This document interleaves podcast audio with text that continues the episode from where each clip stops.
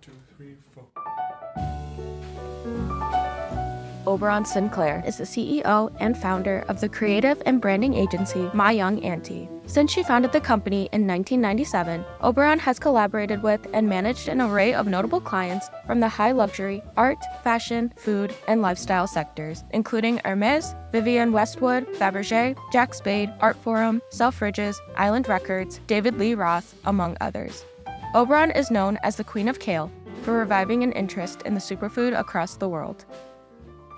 Oberon Sinclair, welcome to the creative process. Thank you for having me. It's such a pleasure. Well, congratulations on the 25th anniversary of your boutique PR agency, My Young Auntie. Thank you. I can't believe it actually. When you say 25 years, blows my mind. And so, you know, as you trace your path, I was trying to take it all in. It's not a conventional straight line. It's more like working for Motown in London, and then you're over there in Hong Kong, and you're starring in a soap opera, and you're doing PR for music and Island Records and Vivienne Westwood and Hermes. And, you know, I couldn't take in the whole shape of it, but what it is, is it feels like a lot of fun. Well, that's that's always been my aim is to be happy and to really enjoy what I do. Churchill said, "If you love what you do, you'll never work a day in your life," and that's that's really I think maybe my wonderful father, my late father, Moggs, said that to me when I was very young. And he also loved what he did and had a lot of fun with my mother in their lives. And so they showed me by example.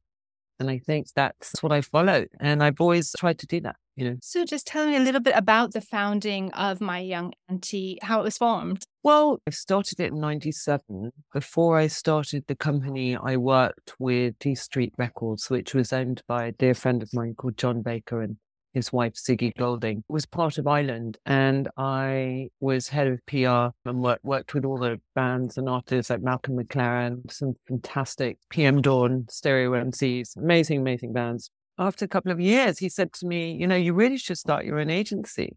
And I said, My gosh, you know, how does one do that?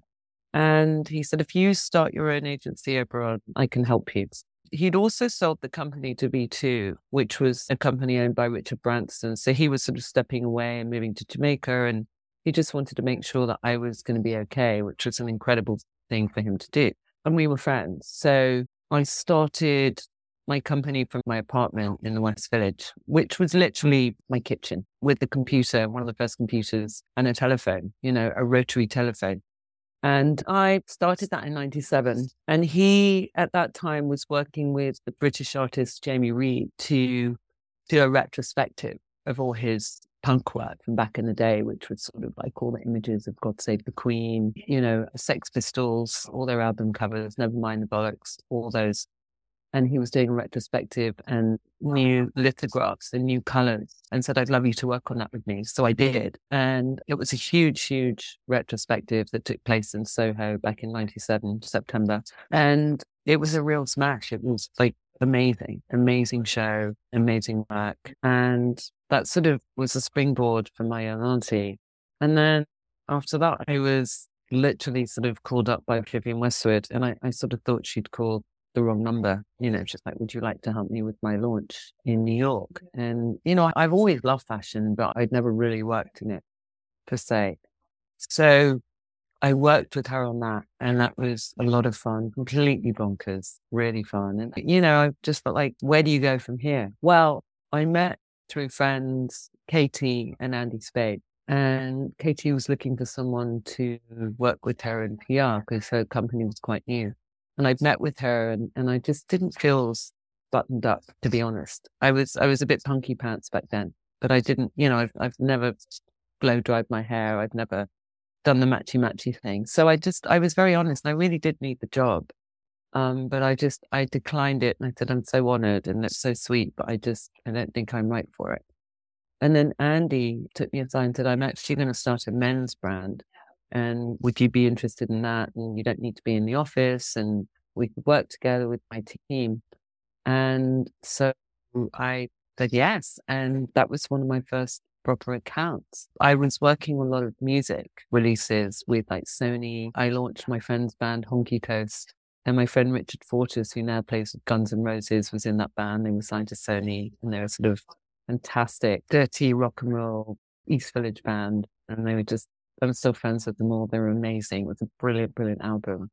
And then I worked with Andy and we created Jack Spade with the name. He came up with Jack Spade. He didn't want to call it Andy Spade and created this men's brand, which was really fantastic because he's just so interesting. We still work together and I got to do 10 years of so many wonderful things. You know, we launched the brand with a canvas bifold wallet and he said, you know, how are we going to create Jack Spade? You know, it, it was a person that didn't exist.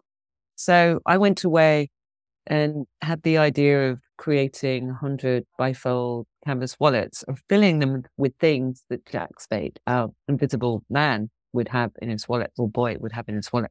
So we went to the flea markets and we filled them with cutout articles from Playboy and this rubbish that a boy would have in his wallet. We filled it with stuff like bits of string, band-aids, a dollar, a casino chip, a beer receipt, a letter from a girlfriend that said, you know, it's over. I don't want to see you anymore. And then I wrapped them in New York Observer newspaper. And then on the inside, on a scrap piece of paper, I just wrote, Where's Jack? with my phone number in pencil. And I sent them to all the press. So I had calls from people going like, Oh my God, you know, I've got Jack Spade's wallet. And it was brilliant, celebrated by a lot of the big magazines, saying one of the best campaigns. And it was done out of fun and curiosity and always trying to make people laugh on some level and not really following any rules.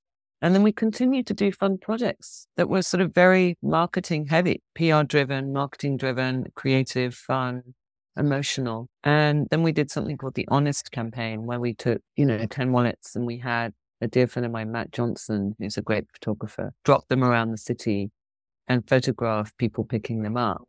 And then we did a survey of who returned them and where they returned them. And we made mini books called the Honest Campaign, which we sold in the Jack Spade stores. And again, you know, people just loved it.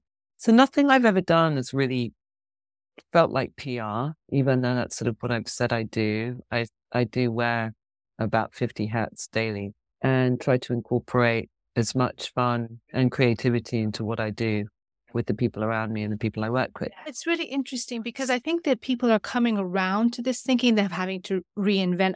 It's it's definitely storytelling. It doesn't seem like PR as it well. It is storytelling. And when people ask me what I do, I sort of cringe a little bit because not to say anything bad about anyone or what they do, but I'm not really a PR person. I do love storytelling. I don't call people all day and pitch them. I'm very specific about what I'm doing and why I do it and who I'm talking to. And I think everything that we work on has a story behind it because for me, that's more interesting. And I always put myself in the customer, the audience, and, and think about what excites me. What would excite me as opposed to just, oh, this is a job. I'm going to do an event and stand outside with a clipboard. I've, we've never done that. I've never done that. And I respect people that do. There's no good or bad. It's just I have always tried to think differently than most, or or the way I think, as opposed to differently. I mean, everyone has their own version of what they do. I wanted to always be excited and happy every day that I came to work, and didn't ever feel, oh, look what I'm having to do today. And I've always been very careful about who I work with because I always wanted to be on the on the same path as on the same mindset as my clients. You know, so for me, even taking on a client, you know, I've always been I've always gotten paid up front. That for me was such a, a crucial way to keep my company afloat for all these years. And, you know, that for me is if I can help other people through this podcast, for me, that was a, a vital, vital, vital part of what I've done and has kept me stable to be able to pay my employees, to be able to pay my bills and to not worry about bills or, or you know, when I first started in 97, I worked with Sony Records with Honky Toast. And because it was such a huge corporation, you know, I wouldn't get paid for months and months and months. And I'd have to, back in the day, send out 1,200 records or CDs and get the envelopes, do the postage. I mean, it would cost me thousands of dollars. I didn't have thousands of dollars. I wasn't rich. I was, you know, starting out. So I'd have to put that money out and then have to try and, and then by the time I got reimbursed, I would never be able to catch up. I'd always be paying back backwards and forwards. And it was always hard. So I just, after working with Sony, I said to myself, I'm going to ask for the money up front. I'm going to get paid on the first of the month before I do the work. And a lot of people have said to me, oh, we don't do that. And I said, well, then I'm not going to be able to survive because, you know, when people say we pay you after 30 days, who made those rules? You know, A lot of companies make interest on that money. And 25 years, every client I've worked with has paid me on the first of the month. And that way, I've never been late paying a soul. I've never been late with my bills. And that for me has enabled me to work in a stress free environment. Because what you're offering it is boutique so it's not this cookie cutter. It's not something that they would find anywhere else. It's this direct emotional connection. So you have to be an artist actually just being honest, if you want me to be my best self, I don't want to have any stress. You know, life is stressful enough. So if you can avoid those situations, better to be upfront. And listen, I've worked with Hermes, some of the biggest campaigns they've ever had. And I'm a little agency. I'm not some big, I don't have like hundreds of people working for me. And I had to say to them, I really need to get paid up front. And they're like, wow, we're Hermes. We don't really do that. And I said, well, I, I don't think I can do this. And they changed the rules and paid me. Everyone's done that. You know, big, big companies and their big accounting departments have said to me, well, we don't work this way. And I'm like, well, I can't do it. And I, but I do say that up front when I take on a client. These are my terms. And I'm sorry if you don't like it, but this is how I survive. And this is how it keeps me, you know, I don't want to follow up on money ever. I don't actually like talking about money. Awful, awkward conversation to have ever. It's very interesting about your approach. I was speaking with Chris Blackwell, and you have this very one on one similarity in your careers. And you know, these big artists, they could go to a huge record company, but they chose Chris. Of course, Island Records is huge and it's now under Universal Music and everything but what it was from his approach, even knowing the audience or from his early days of going around uh, with the jukeboxes, artists felt seen and heard. And what I recognize is that's something that goes into your approach. Well, Chris is one of my best friends. And the reason Chris is so wonderful and why he was so magnetic and magical back in the day and still is because he developed artists and his record company in London, Island Records, which was in Chiswick on St. Mark's Place, which I went to, it was like a house. So you know, back in the day when he had Cat Stevens and all these other amazing artists, there was a big round table with bones on it. You know, went in there and you felt comfortable.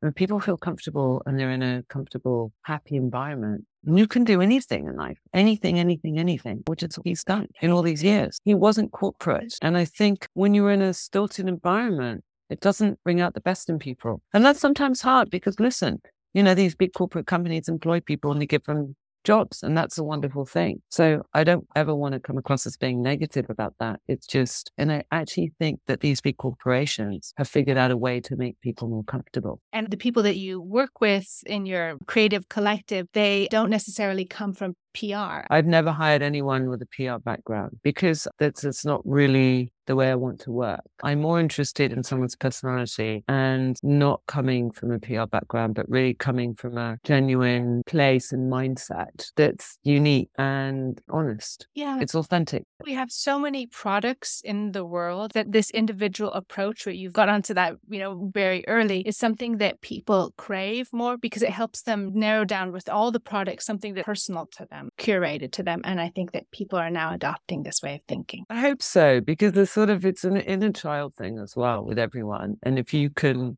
tap into that on some level, then it doesn't even have to be clever. It doesn't have to be, it just has to be, you know, sometimes the simplest ideas are the best, you know the sweetest. I've always loved bringing interesting people together, whether it's dinner parties or whether it's travel, whether it's hotels I've worked with. It's really fun. And so sometimes just the simple ideas are the best. But for me also, it's not always the idea, it's who you're inviting. And I always try to go out of my way to mix it up with a diverse group of people. And I mean, sort of people from all walks of life that are unexpected. And you want people to have fun and feel happy. And if you've got a room full of people from all walks of life who don't really know each other and it's not as predictable, you'll even get that element of, exciting. Listen, I did the launch of Vivienne Westwood. Sometimes things go wrong because trust me, 25 years, you have mistakes. And, but I do believe that out of bad comes good. She had her big fashion show at the New York Public Library. And then I was organizing the after dinner for the for the fashion launch. And uh, I had the dinner in a restaurant that was opening. It wasn't open yet. And they let me host the dinner for her and her people and editors the day before it was opening. So I put a hundred people together at one table, but I invited like my local deli guy. You know, I really mixed it up. I really, really sort of wanted to have an unusual mix of people. And then, you know, right in the middle of the dinner, because it was a new restaurant, the fire department walked in because they were checking permits, which almost gave me a bloody heart attack, to be honest with you. You know, big guys walking in with their equipment and they walked through the dinner. And I invited them all to sit down. And she was like, oh my God, this is amazing. Yes, you can bring a sense of excitement even to the chaos of things that are not quite going right. And talking about bringing people together, you're a partner at NeueHouse, and you've also hosted these very fascinating conversations with the likes of Peter Gabriel, our fashion designers, Jason Wu, or Carlos Alomar, or just quite a variety of people. Tell us first, was the concept behind NeueHouse and its different locations and how you are involved in it? Well, I met the founders, Alan and Joshua, who started NeueHouse in 2013. They are lovely gentlemen. And they called me aside and said, We'd love to get you involved in our co working space that we're doing.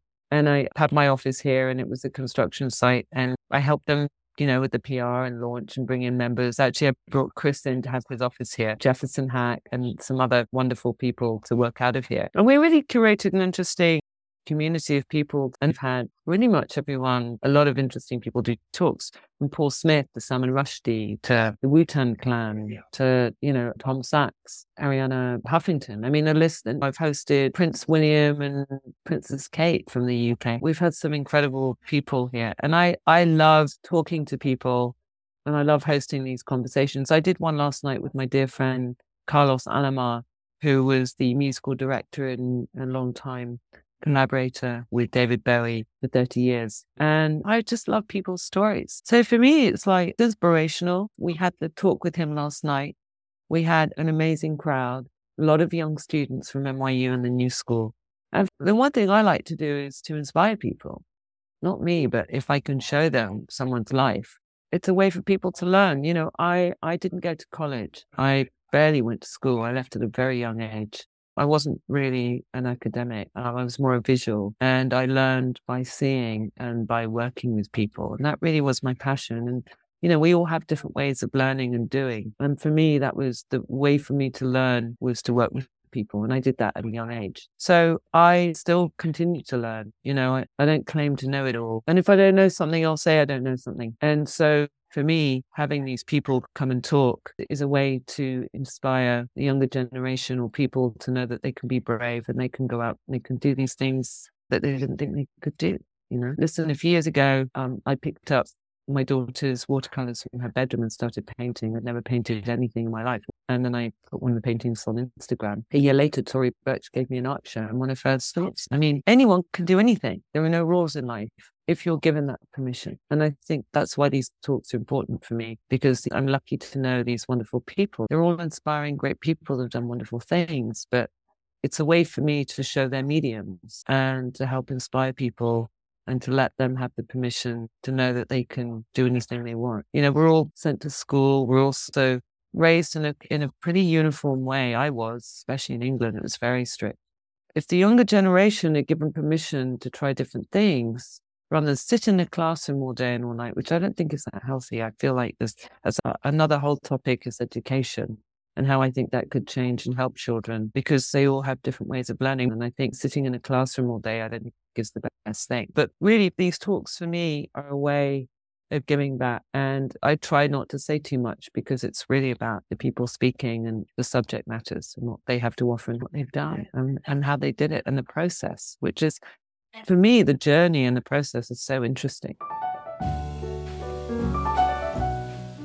A big lesson that I took away from this podcast is about inclusivity and being authentic. In today's day and age, it can be easy to build a glamorous yet fake persona in order to impress other people.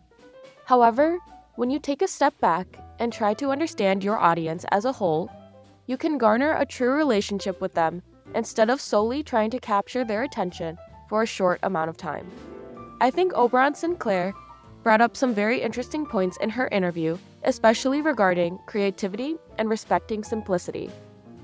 I personally believe that it's easy to sometimes get wrapped up into the idea that bigger is better, which, throughout this episode, Oberon shows us that it's not necessarily true. People can be interested in the simplicity and respect the creative aspect of it as well. Moreover, in these projects, it's important to find the joy of it. Everyone deserves the opportunity to do something that they find fun. And this just leads to making sure that we garner a fostering environment for everyone trying to find their way in the world.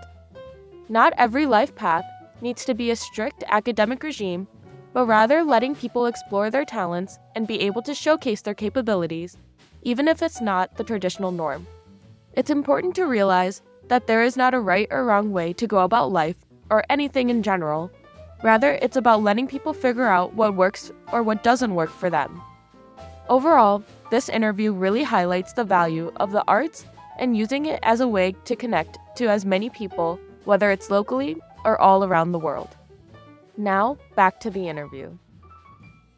Yes, of course. I mean, we're called the creative process, so we very much believe in that. And there's so much specialization now. And so people complain about these silos, you know, breaking out of the silos to understand there's people in other parts of the world, people in different disciplines. Just as you said, you throw these parties and you bring in unexpected elements. So I think that that is mm-hmm. really important. And it's so helpful to hear that you have this lifelong learning mission because it's not all in the classroom. I think that there's some great teachers in classrooms, so obviously. I mean, you know, at some point I may try and go back to an education and learn because it's an amazing thing to do. I just wasn't really that inspired by the teachers I had. They were very Charles Dickens, and I went to a very strict private school, you know, where I had to wear white gloves and a beret and a boater hat. And if I didn't, I'd go into detention. So I was in detention for most of my school days. So, you know, it didn't thrill me. Also, the fact it depends on which school, or you might be stuck. Some people don't know. They've been told all their life that maybe they're good at this, or that kind of a path is forged for them, and they don't get to encounter something else in them. They don't know that they have other talents just because they don't get to encounter it. So I think that what you're doing in this kind of salon environment. Now, NeueHouse, that's open then? Because I thought it was kind of like a membership. But, you know, when I do events, I open my list to people from outside. Well, that is lovely because then also when people are so accomplished in their careers, they love to hear from the audience and their new interpretations and how a next generation may be taking in a new direction. And I was so uh, taken aback when I heard your story about you're the queen of kale. And I was like, wow, I love kale. You did it as a guerrilla campaign, really to prove well, it worked. It worked. It worked. And now I'm known as vegetable royalty, which is actually slightly hilarious. But I did something, it was fun, and I tried to prove something, and it worked. right, it did work. It did. There was no money involved. I didn't make any money off the campaign. I did create the American Kale Association. I saw it as a trend. And I am a trend forecaster. I do see things other people do, but I, I specifically look for up and coming trends in everything, in anything, because I'm curious. And I spotted kale and I went for it and I just started PRing it. And it was a lot of fun to do. It's still fun. I still get calls, and it was a, a fantastic exercise. I mean, as I've said, out of these these campaigns, wonderful things have happened. I was called up shortly after that campaign went global by a fantastic man called Joseph Bundrant, who I'm still very good friends with. And he's the CEO Trident Seafoods. His father is the founder of the company and, and Sadly, Chuck Bundrant recently passed away, but a wonderful, wonderful man, Joe and his wife Mary, came to New York and we had dinner. And he said, Listen, my family own this company. I run it. We're in Alaska and Seattle, and we are the biggest providers of wild Alaska pollock. It's the best, most sustainable seafood in the world, the cleanest, but we need help. Can you help me? I said, Yeah, I'd love to. I mean, what a challenge. I don't know much about seafood. but he flew me out to Alaska, which I had to tell you was breathtakingly beautiful. And I went on the boats with the fishermen, like seven hour journeys with these fishermen. And that, I took my daughter with me on the first trip. That was just astoundingly wonderful. First of all, I'm curious about people and these fishermen and their, their lives are so hard. And then we went to the plant and saw the processing and how they catch the fish and the waters. And I saw every element to a wild Alaska pollock. And he said it's the, the, cleanest, most sustainable fish in the world. And so I did put a campaign together and called it because I, I did say at first, can I change the name? And he said, unfortunately, no. So I did come up with a sub brand name, which was Superfish because of the superfood element to kale and acai and we did some campaigns. I did a shoot with Vogue in Alaska. I planted it on different menus in Chicago, San Francisco, New York. We launched it in so many different restaurants and it's doing really, really well. And we're still very good friends. And I loved working with him. He's the most passionate, kind, and he has about at least 2,000 employees that work for him and he knows all their names. And for me, that's everything. That for me is just a magical, magical thing. You know, when I went to the processing plant in Alaska, there was this fantastic woman that washed all the employees' clothes because, you know, you're working in a fish plant in Alaska, you smell like fish. And there's a woman that that does all the washing for the employees. She blesses the washing and she prays over the washing every day. She's been there for 30 years. But for me, it melted my heart.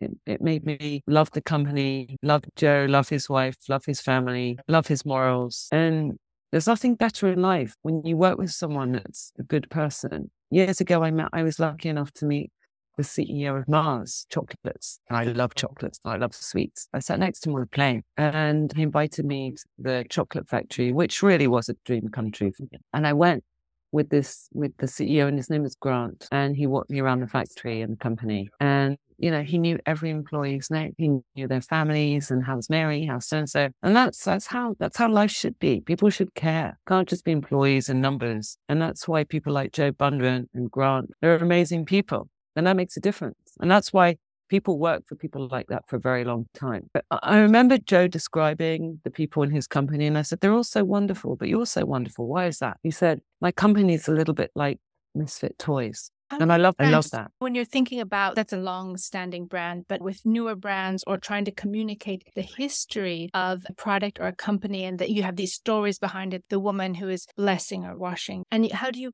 compress it into the minutiae of, say, the fonts or the colors and all those details that have to communicate so much behind it? I took editors with me to visit these places and I showed them. I didn't hide that stuff. I showed it because I always want the stuff that's hidden to be seen. I want those people that are doing not so glamorous jobs to be seen. And I think, you know, full disclosure and all these people and all these companies, you know, we want to celebrate people that have been the longest employee, even if it's the women making cups of tea every day. Those people are interesting. Everyone has a story. Everyone's important and everyone wants to feel loved. That's really what it comes down to at the end of the day. We call it here the invisible arts. And there's a lot of people who are behind the scenes, and that might be people working in PR. It could be the producers, or as you say, it's someone who's working a long time. If someone comes to me and they say, Oh, I have a new brand, it's a startup, first of all, I have to like the person. They have to like me. It's a two way street. And that's the most important thing with anyone in life, not just work, in life. Why do we make friends with who we make friends with? They're relationships. And if you connect with someone, magic will happen. If you don't connect with someone and someone doesn't understand or have the same aesthetic or a similar way of thinking, you have to have something in common with someone. And if you have those qualities, which I look for, just honesty and loyalty and they're genuine, and you just know if you're going to get on with someone or not. And if you don't, it's not going to work. Doesn't matter how much money someone has, the top this, the top that, the top art director, it's just not going to work because that magic, whatever that is, it's not going to be that. And I do believe in magic. I do. Magical stuff, not magical, anything weird, but I do believe in that mm. energy. I do. I always have. There are artists who are very good and don't have their personal skills in terms of getting on with people, but they're exacting, like they're after a certain perfection or a vision. I mean, I also have a sense of humor. I like to laugh. I like to play music in the office. I like to tell jokes. I like to watch documentaries. I like to watch funny things, vintage, new. I don't think there's any right or wrong way. And I don't like perfection or everything having to be perfect because I'm a bit scruffy. You know, I never barely brush my hair, but I do wear flowers in my hair because it makes me happy. And I do like to get dressed up every day and wear an outfit if it's a vintage dress, you know, from years ago or something that makes me happy. Whatever that is, whatever that is, I like to start my day feeling happy. And that could be a blue sky. You know, I, I grew up in London. We had grey skies every day. You know, if I see a blue sky, I put it on my Instagram. Tell us about your time as a soap opera star. Oh, that's hilarious. I was a concert promoter in Hong Kong at 19. I was a young entrepreneur. And I used to bring nostalgia bands to perform for the expats in Hong Kong, like Mary Wilson, the Platters, the Commodores. Unbelievable, crazy stories that should be in a book one day, probably, right? And then at the time, my boyfriend who lived there was on TV, Edward, and I'd go pick him up from his studio. He did a talk show every day called Eye on Hong Kong. And I'd go pick him up at his studio, and his producer, Aaron Lee, asked me to do screen test for a soap opera they were doing. And I said, Don't be ridiculous. And he said, No, no, no, bro, we want you to screen test. And I was like, Don't be ridiculous. And I did. And they offered me the part, which was bonkers. So I was in a soap opera for a couple of years, and I played a young mother of two children, and my best friend played my husband. And it was hilarious. It was on twice a week. And I played this young mother that drove a polka dot Jeep around Hong Kong. So it was like absolutely fabulous before that show launched, which I also launched in New York later down the line. You know, and my catchphrase was ding dong, taken from the late great Leslie Phillips, who died this week who was my hero, and he'd say like, "Well, hello, ding dong." So I used to say ding dong and pull my hair up and go ding dong, and something funny happened.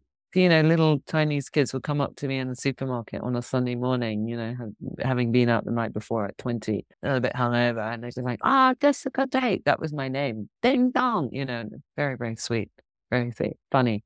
That sounds like a new brand in the making, Ding Dong. There's a new TikTok.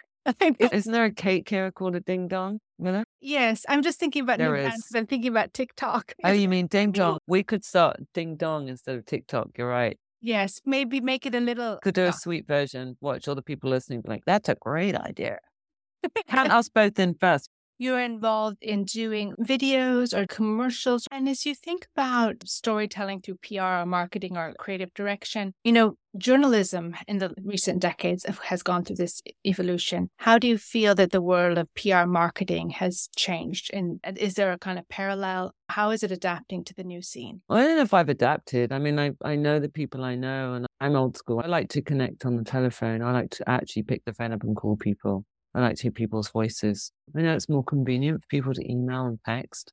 But I do like actually listening to someone's voice and talking to them on the phone. And I, I'm still in touch with a lot of editors that I've known, you know, for 25 plus years who started off as juniors. They're now in top positions editor in chiefs, directors, producers, movie stars, pop stars. These are people who I've grown up with who are now in amazing positions. But as far as the medium of PR, it's like any field, it's always going to change. It's going to get more advanced. It's going to get better technology. I adapt in some ways, but not always. Right. And I'm always, I'm almost going backwards sometimes, to be honest. No, it makes sense because I think, and it's not a nostalgia, but I think that the increased pace of things, and we've had discussions about this, you know, our technologies get faster and faster, but the human brain is still, you know, we're born with our biology until we invent the implant that completely makes us robot. I'm trying to slow down a little bit. The world in itself is a lot of stress going on in the world, and, you know, food, homelessness, politics. I mean, you stop and think, you could really be not want to get out of bed in the morning.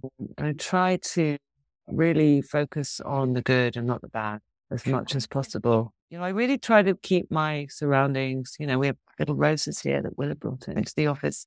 Try to not overload my brain. I can't do it all. I can only do what I can do. And I don't beat myself up and I don't try to be busy for the sake of being busy. I do what I can do and I stop when I need to stop. And the older I get, the more I know less is more. I'm not trying to do everything. I'm not trying to go to every event. I'm trying to really do what's important for me, my friends and my family and my business. And that's all I can do. And I think that's another, not to see it in the frame of a trend, but I think that there is this great movement towards wellness because people recognize the thing is that there's just too much. There's like an onslaught of so many things. So people who can help narrow the bandwidth and help them just regain that more personal time, appreciating their real life. Virtual life is wonderful. We're speaking over a screen, but those real connections. And I really get that sense from speaking with you about that. I was just looking at, because we were having discussions about technology and I was looking at the old Pathé newsreels and we were discussing arts of persuasion, different things like this. And okay. you listen to the old radio. Yeah. I still listen to you, by the way. I love, I have a radio at home. And there's this real charm and innocence. It's like trying to imagine when there was very few advertisements or there were very few channels. I mean, I don't know what you get from when you see those things. That's what I do. I love going to flea markets. I love buying children's books, children's things.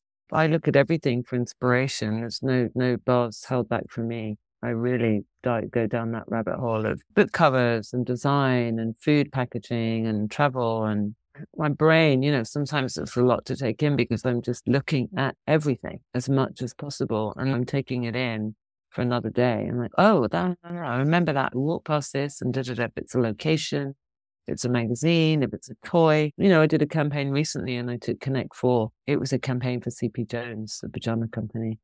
And we did it with my good friend Jill Kargman at the Carlyle Hotel. And we shot in the bar, the famous bar there. And, you know, we took Connect Four and we had her playing Connect Four in her pajamas with one of the barmen. It was really fun and ridiculous and great. And it resonates with people because we've all got inner children. You know, I'm still a little girl at heart. That doesn't go away. You don't suddenly become a grown up, become a, the most sensible person on the planet. Yeah, I think we all have this longing to return to this, they say the uncarved block or something. You know, when you can connect that with brands or stories or artists, when we could remember when life was new. I don't feel like I left that. I still feel like I, I am there.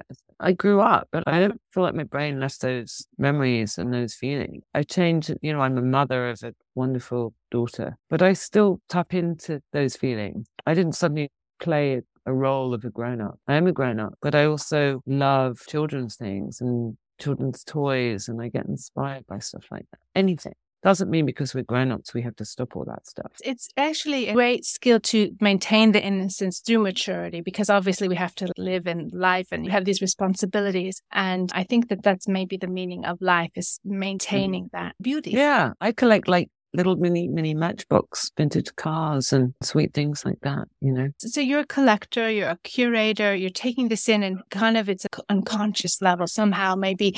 And i don't know if there's that science of you said trend forecasting. That's such a grown-up word. I don't even know why i said that. That makes me sound like i work in a lab you know forecasting you know bionic peas or something. Listen, anyone that's in the world that's walking around, that's going to a flea market, that's in life, sees things that people like that are out there that make sense. I don't think I have any special skills. I think we all have them. I think we're all open to different things. I think I just look and see what would be fun and what exciting, whether it's going back or going forward and what would make sense well, it's common sense or ridiculousness. It's a mad mix of both. Yeah. And also having that blurring of the boundaries and just being bullshit and starting an association. I think that just being able to connect with people. Yeah. It's also a case of like me looking in my wardrobe, which, you know, can be very stressful. When you say stress in my life, sometimes looking in my wardrobe because I love clothes. I love them so much. I love vintage clothes and new and old. And for me, it's an emotional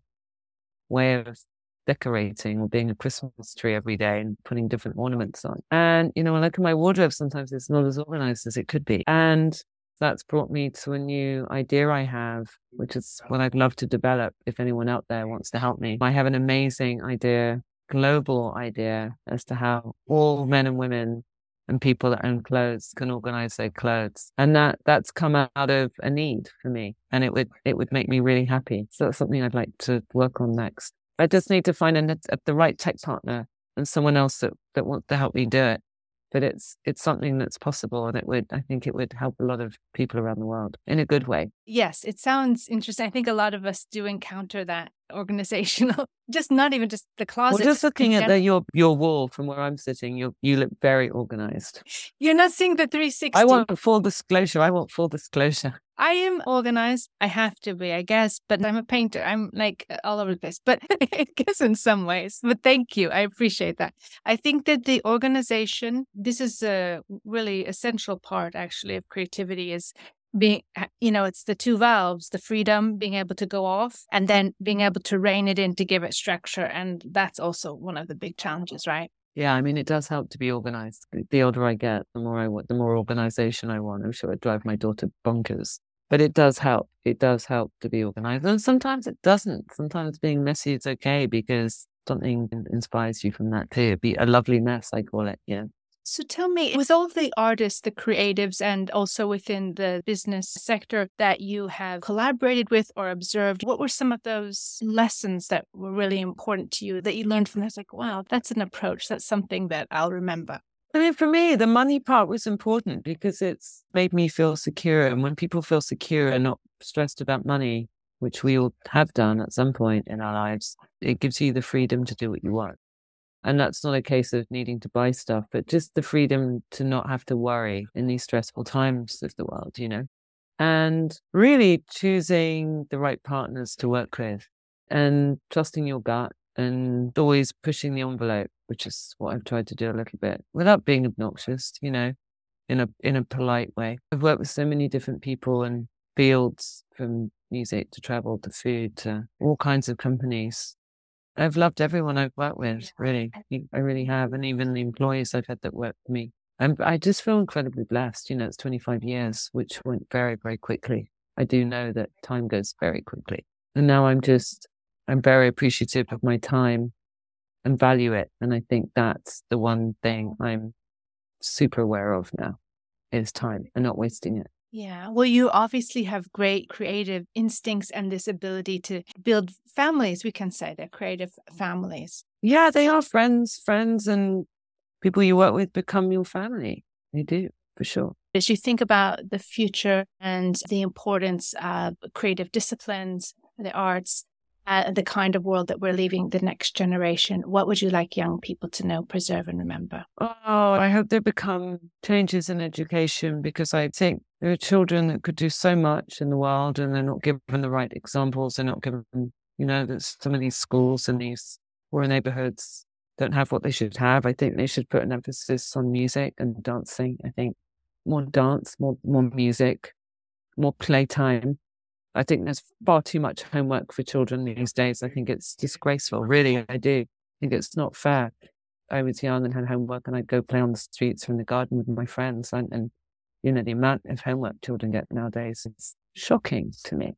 That's no way to live. You know, I've I have so many different thoughts on this and could go on and on, but I I think would love the younger generation to know there are no rules. You know, and and you can do anything in life and you can do one thing and then you can stop and do something else and not have the pressure to just decide that you go to college for one thing and do that for the rest of your life that you could actually stop halfway through and say you know what? I'm going to try something else. And we're not given that freedom and i think i'd love to see a way for the younger generation to be given that freedom everyone can be creative. It's not an exclusive club. My ex husband is a very successful recording artist and he's self taught. Exactly. I can see it in your own life. You're autodidactic and it's the importance is technique, of course, but also most importantly, that the thing has its reason for being. It comes from you. And you've certainly shared yours with us. So thank you, Oberon Sinclair, for helping oh. us understand the stories behind artists and brands and the world of creative direction, the art of public relations and just storytelling, pure and simple. Thank you for adding your voice to the creative process. Oh, thank you for having me. It's been lovely talking to you. Thank you so much. The Creative Process podcast is supported by the Jan Michalski Foundation. This interview was conducted by Mia Funk with the participation of collaborating universities and students. The associate interview producer on this episode was Ria Patel. Digital media coordinators are Jacob A. Preisler and Megan Hegenbart. Wintertime was composed by Nicholas Anadolus and performed by the Athenian Trio. We hope that you enjoy listening to this podcast. If you'd like to get involved with our creative community exhibitions, podcasts, or submit your creative works for review, just drop us a line at team at creativeprocess.info. Thanks for listening.